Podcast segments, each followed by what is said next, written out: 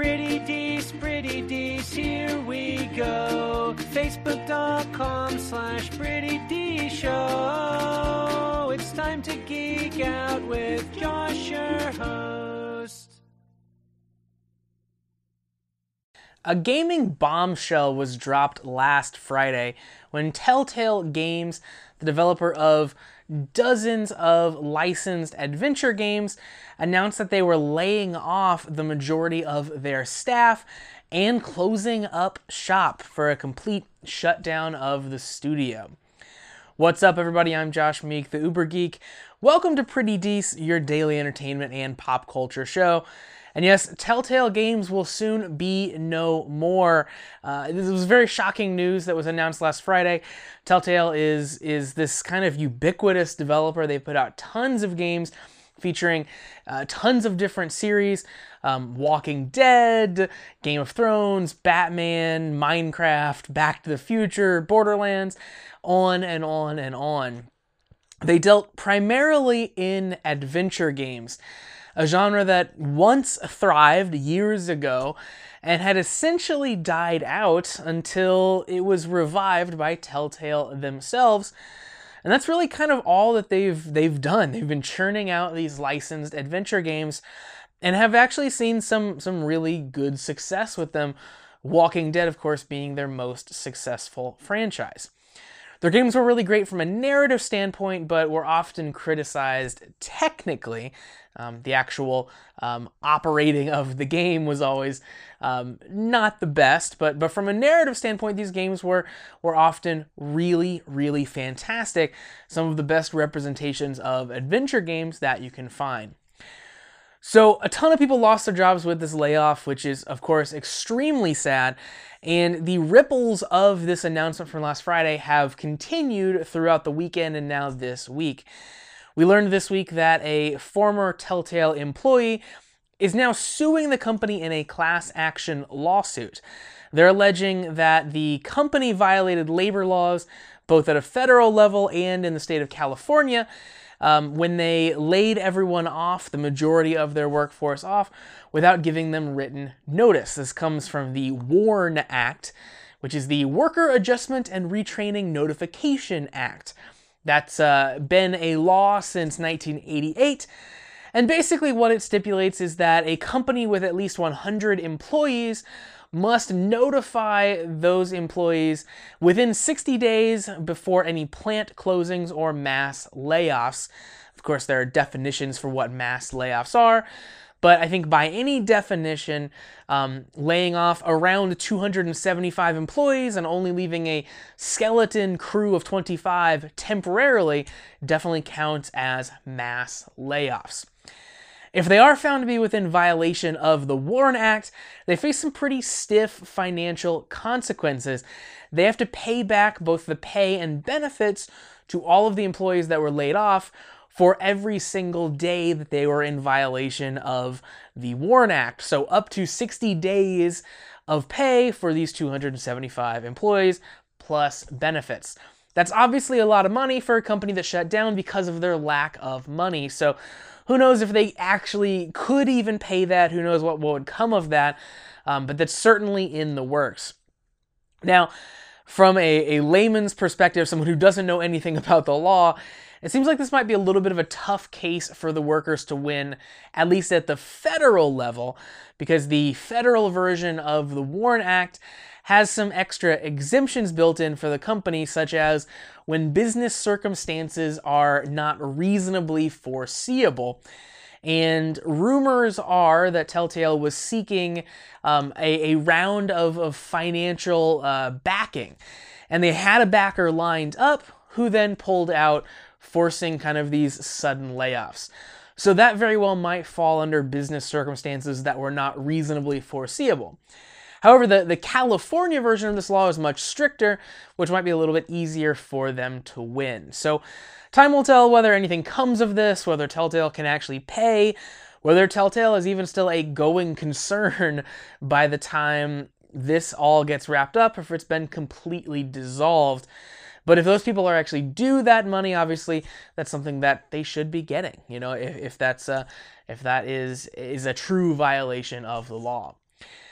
Now, f- even more from from there, fans are kind of left in the lurch here as well. Not just the people that lost the jobs, but people who play Telltale games.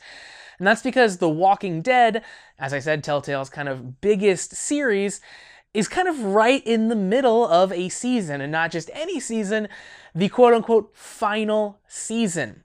The Walking Dead, they, they've put out several different seasons of The Walking Dead. This one they're dubbing the final season.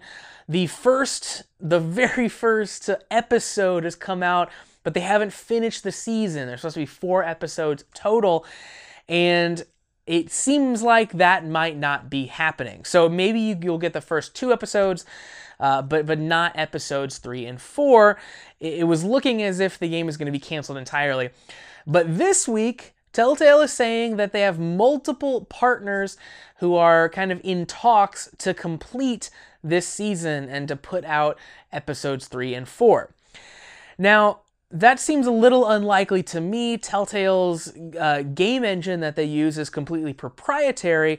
So any studio coming in to put these games out would have to get up to date on the Telltale hardware and the Telltale software and figure out how to do that and to I don't really know how much profit. I, I don't know how many sales a very delayed episode three and four is really going to do in the final season of this series.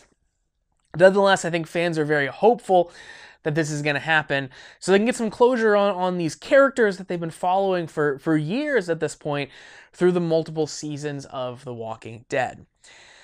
Now, it, it's it also means that we're not going to get any, of course, future games from Telltale. The biggest one of those that we knew about but hadn't actually seen anything about is a Stranger Things game. Netflix had partnered with Telltale both to bring some of their content to Netflix in the form of kind of interactive uh, TV, and also to have a Stranger Things interactive game. Netflix still says that they're looking at options for making that Stranger Things game happen. It just won't be happening at Telltale.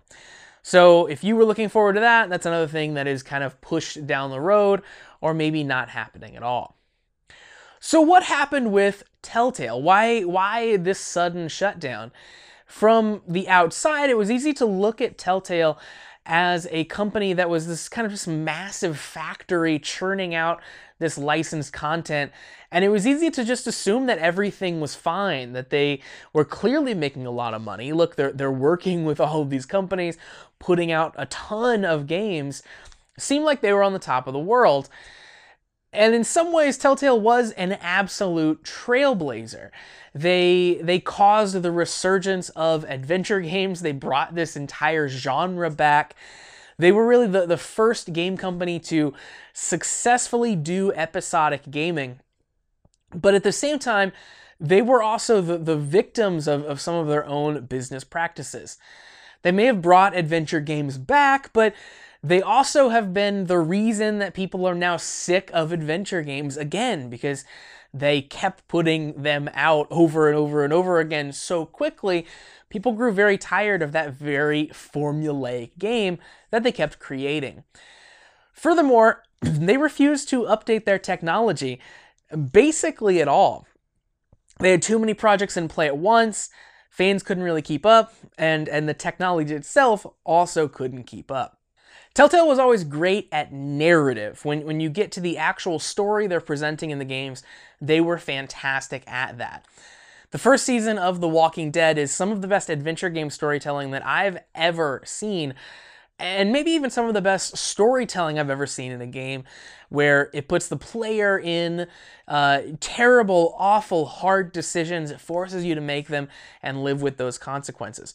It's a fantastic game, but when I played that season personally, the game was so incredibly buggy that I had to play large sections of that game over again because the game would crash or it would fail to save.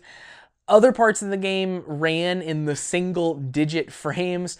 When a game normally runs at 30 or 60 frames per second, this would run at, at 6, 9 frames per second.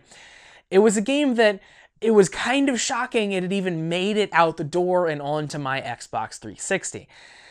And reportedly, that hadn't really changed too much. Um, you know, they, they were still kind of running on the same engine, they'd made some small updates to it, but they'd never done a big overhaul on the actual software they use to create these games. I think eventually a lot of fans got fed up with that. Now, obviously business always comes down to lines on a graph, right? You have you have profits and you have expenses. And to eh, stop churning out games that are obviously going to turn a profit, in order to take that time off and rebuild your technology pipeline from the ground up is going to be something that's going to be hard to convince a business to do. Obviously, they're not going to be looking at the long term and, and people being happy about that technology change. They're just going to see that dip in profits when they could have been putting out games.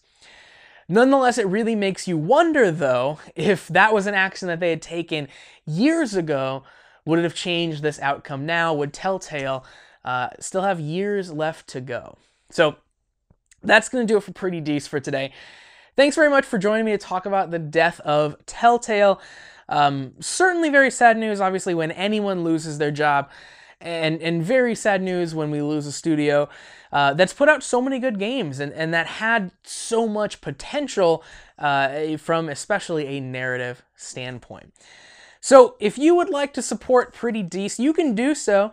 Visit prettydecentshow.com slash listener support to find out all those details and help keep making this show a reality.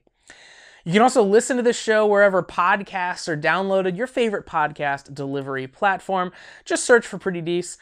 Or you can watch the video version on YouTube. Just search for Pretty Decent on YouTube or visit prettydecentshow.com slash video. And of course, you can find me on social media, Facebook, Twitter, and Instagram at Pretty Decent Show.